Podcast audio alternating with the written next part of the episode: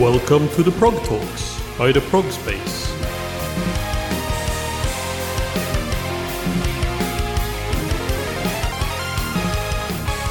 Welcome to the Prog Talks, an interview series by the Prog Space where we will be talking to musicians in all corners of the progressive music scene.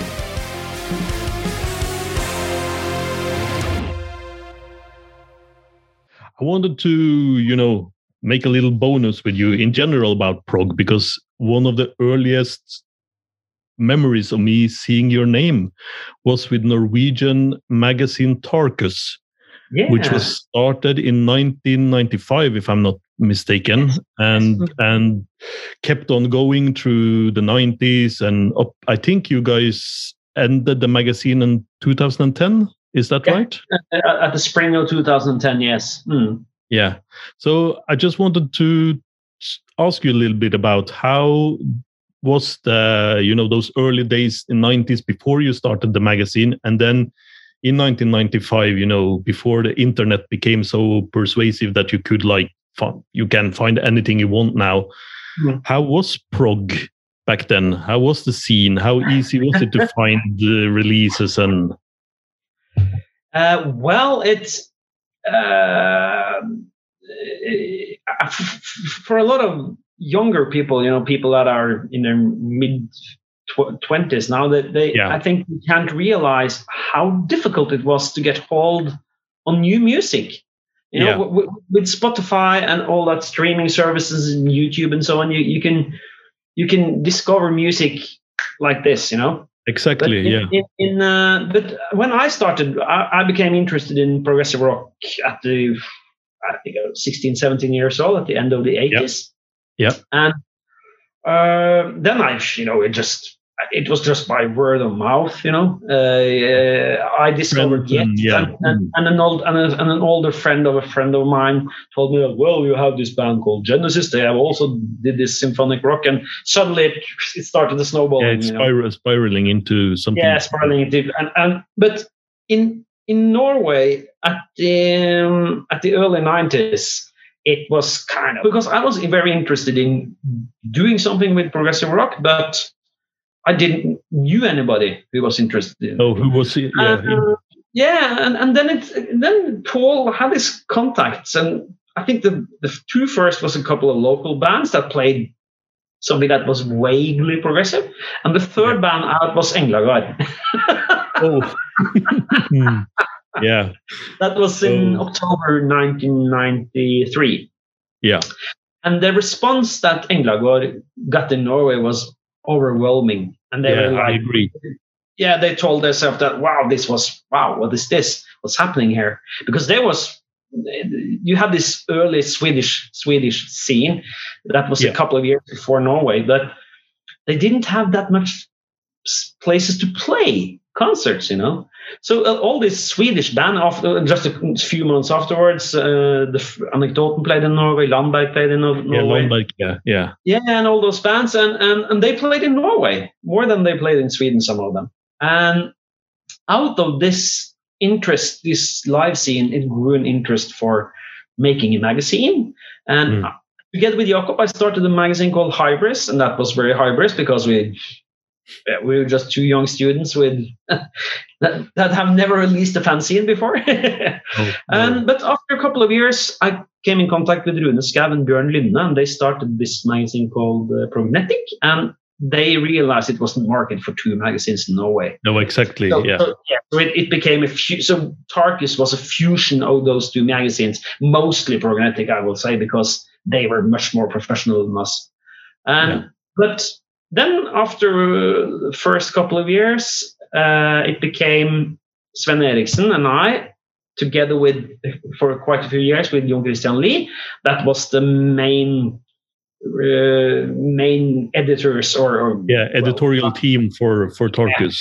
Yeah, yeah, but we had a lot of guys uh, writing for us, a lot of very good writers, and and uh, and and the magazine we uh, we had a lot of subscribers at at, at some part, uh, quite a few hundred, and and, and we got uh, you know um, uh, promotional copies of albums from all over the world. So I got this network. You know, I I, I, come, I came to know so many musicians all over the world, and then Facebook came. You know, and everybody connected on Facebook.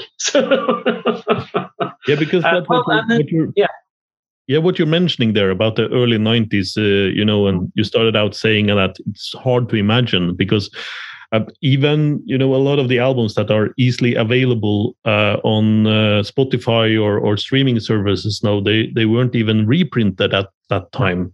So you actually had to track down either an old copy somehow or find someone who had access to an old copy to be able to listen to some of these very rare at that point albums but yeah, now, it, I, now yeah. it feels like a lot of it is being since I, I feel like that started around maybe the same time as Tarkus that yeah, labels mid, started to reprint mid late uh, something happened 96 97 things started yeah. to happen because I, when you mentioned that it was difficult to get hold on albums i have to have to tell you this the story of my of me uh, trying to track down the Spring album. You know, uh, Spring was this British early prog band uh, with a lot of mellotronas. All and the drummer later started as a drummer in, in Dire Straits, uh, Pick Withers. Yeah, and I remember I was reading about this in.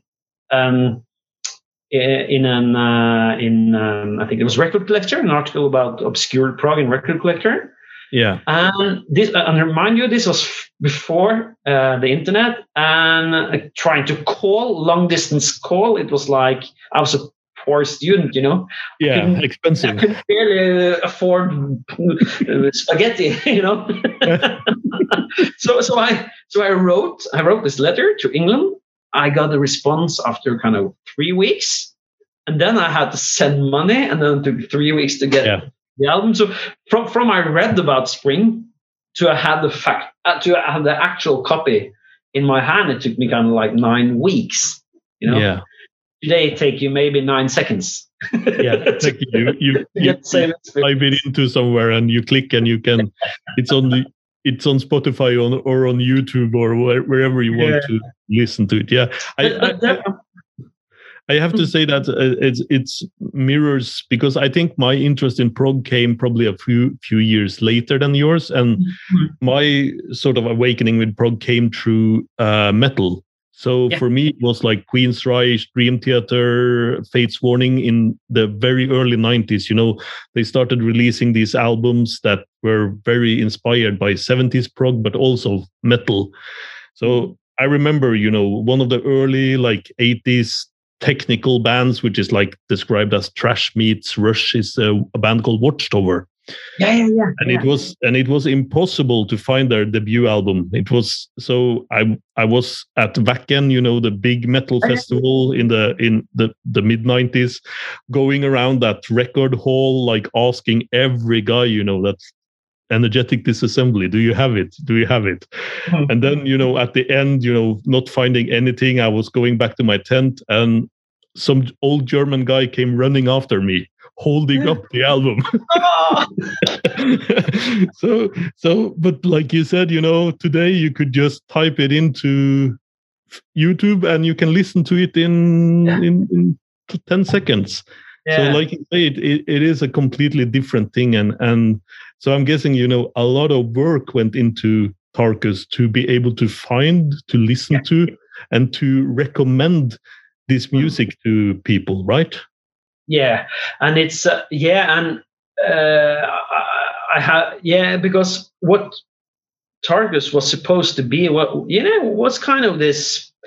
Um, it was kind of a, a blog before the blog, you know, to, to try yeah. to try to have one place to find information about all the new bands and um, and uh, it went and it was a lot of work uh, especially for Sven because he was the guy who who designed uh, and did all that yeah to, did the layout and yeah the layout all that stuff yeah yeah uh, but uh, uh, well it, and it's it, but what was uh, but we had this kind of we had this kind of a mission, you know, the mission statement. Exactly. Exactly.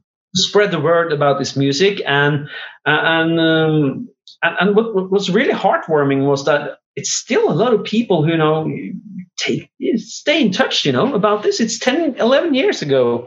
And they kind of yeah. send me messages and well oh can you i have this uh, i think it's only a few months ago uh, some guy sent me on facebook messenger a picture of him sitting and reading an old copy, a worn out copy of yeah. Tarkus magazine with, with a glass of red wine. It was like, wow.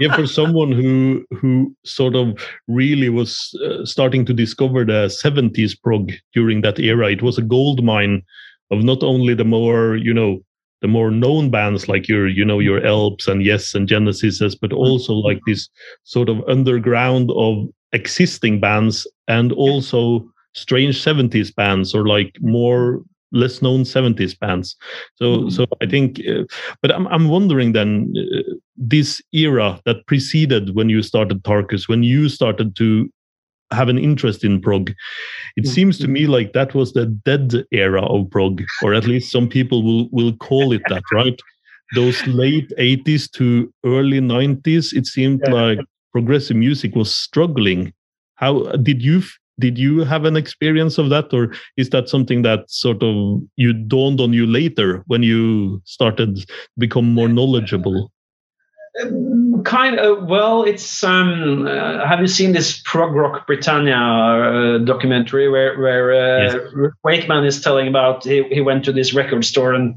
kind of do have some the dirty word progressive rock albums, you know. Um, Under the counter. Yeah, so, sometimes I felt like that, but yeah. Well, basically, uh, I have to tell you this: I discovered progressive rock at the uh, I was 16, 17, and I grew up uh, just outside uh, Oslo, uh, so it wasn't that many musicians, and none of them were interested in progressive rock. Prog? No. And but uh, and then I but I managed to you know play all kind of other music, punk for instance. And then I started at the university, and I was like, yes, I can find cool musicians uh, because I knew there were guys at the university that love progressive rock. But then grunge came along, you know. So yeah. everybody, nobody was interested in playing uh, old time signatures and uh, weird Arabic scales and so on, you know. Yeah so um, I was kind of struggling just to find interesting musicians to play with. Oh, don't misunderstand me. I a lot of very good musicians at that time, but they were not interested in playing. No, you know, exactly. Exactly. I think that's interesting. Also, once again, because it mirrors sort of a lot of what was happening in metal you know you mm-hmm. had bands becoming more and more technical uh, more and more you know uh, uh, adventurous and experimental with their music during the late 80s early mm-hmm. 90s and then mm-hmm. this wave of grunge hit and everything mm-hmm. was supposed to be a bit more garage a bit more down to earth and you know it's sort of a, a bit like when punk arrived like right? You know you're supposed to just plug in your guitar and play. We we don't have time for all this noodling you know? No, no, so no. It, it's interesting to see how that that shaped it but but prog stayed alive in in you know in its own community and yeah. i guess that's what that's what what happened so um, but yeah yeah it, it, was kind of a small community and it was an international community uh, yeah. Very early on i got in contact with people from all over the world and uh, because a lot of the guys uh, just by writing letters you know uh, to all these guys that because a lot of people had you know contact address uh, inside their CD booklets or so yeah. on. Yeah. So I wrote to them, uh, and and they they answered back, and we exchanged CDs and tapes and so on. And and um, well, what I realized was that uh, even if prog wasn't uh, wasn't in the line of sight anymore, yeah, it, yeah, not in the limelight, yeah, yeah, mm. it definitely existed. Uh, and and then something happened around 95 96 97 uh, you yeah. know the, the, OK Computer uh, the whole that stuff because exactly. when they started name dropping all these old weird uh, they yeah mm. on yeah it, it, kind of suddenly it was like, uh, is it okay to say progressive rock out loud now? Is it okay? Yes. wow, shit! What, what's happening? Can you actually can, can you actually write that and still you know Yeah, have someone be and, uh, interested in what you're doing? Yeah. Yeah, and I remember so very well that when I started at the university in Oslo, I worked for a couple of years at the radio station Radio Nova, and uh, nobody there was uh, uh, interested in progressive rock. It was like uh, yesterday's news and all that stuff. But Yeah. after a while, at the end of the 90s and early 2000s, I all of them I met at all these concerts, you know, these progressive rock concerts. Yeah. yeah, yeah, yeah. so they probably had this uh, plastic bag under the counter where they had these records. exactly uh, yeah I, I i know the feeling you know and and, and but let's let's move up because i think talking about that era and then moving up to 2021 and Mhm. these over the last 10 years or whatever this like i would call it like an insane explosion of interest in progressive music outlets for progressive music labels that focus on Mm. progressive music just in norway you have uh, labels like Karisma and of course apollon records Mm. which uh, bring out so many bands all the Mm. festivals that are happening all over the world Mhm. with progressive music. How do you view uh, the place for produ- progressive music in um, today?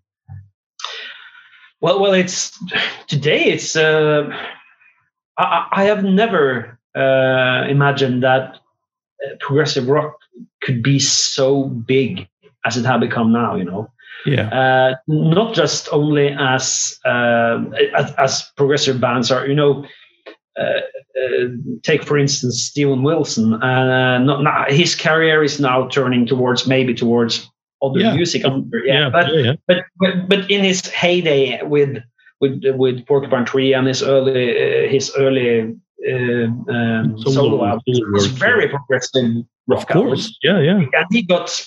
I, I- remember reading about him in, in huge British newspapers, you know, like the Guardian, Independent, and so on.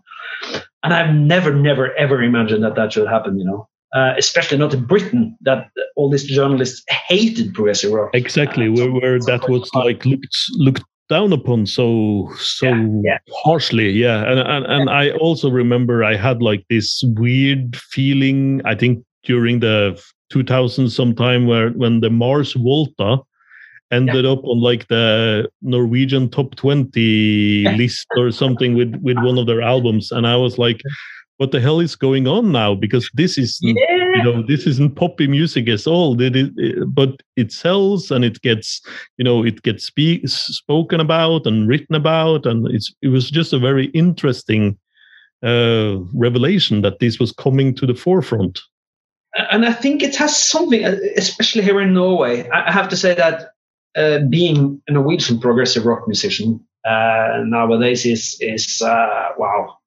It, it's mind blowing to see how many bands it is. When when we started with Panzerpappa, it, we were a handful.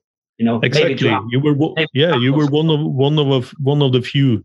Because i remember around that time you know i could I, I i never got the chance to see you live but i always had like people talking about you know yeah it was great you know seeing we saw Panzerpappa live and finally the chance to see a prog- norwegian progressive band on the stage and something like that Yeah.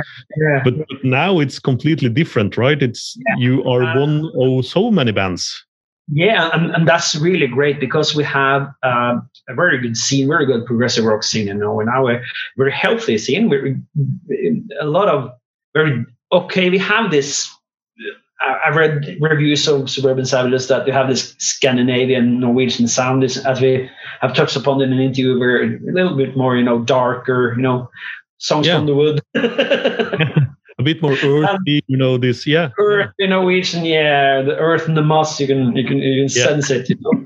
uh, but but we have, but we, at the same time we also have well, my own band that plays more kind of like sunny, poppy, Yeah, progressive yeah, yeah.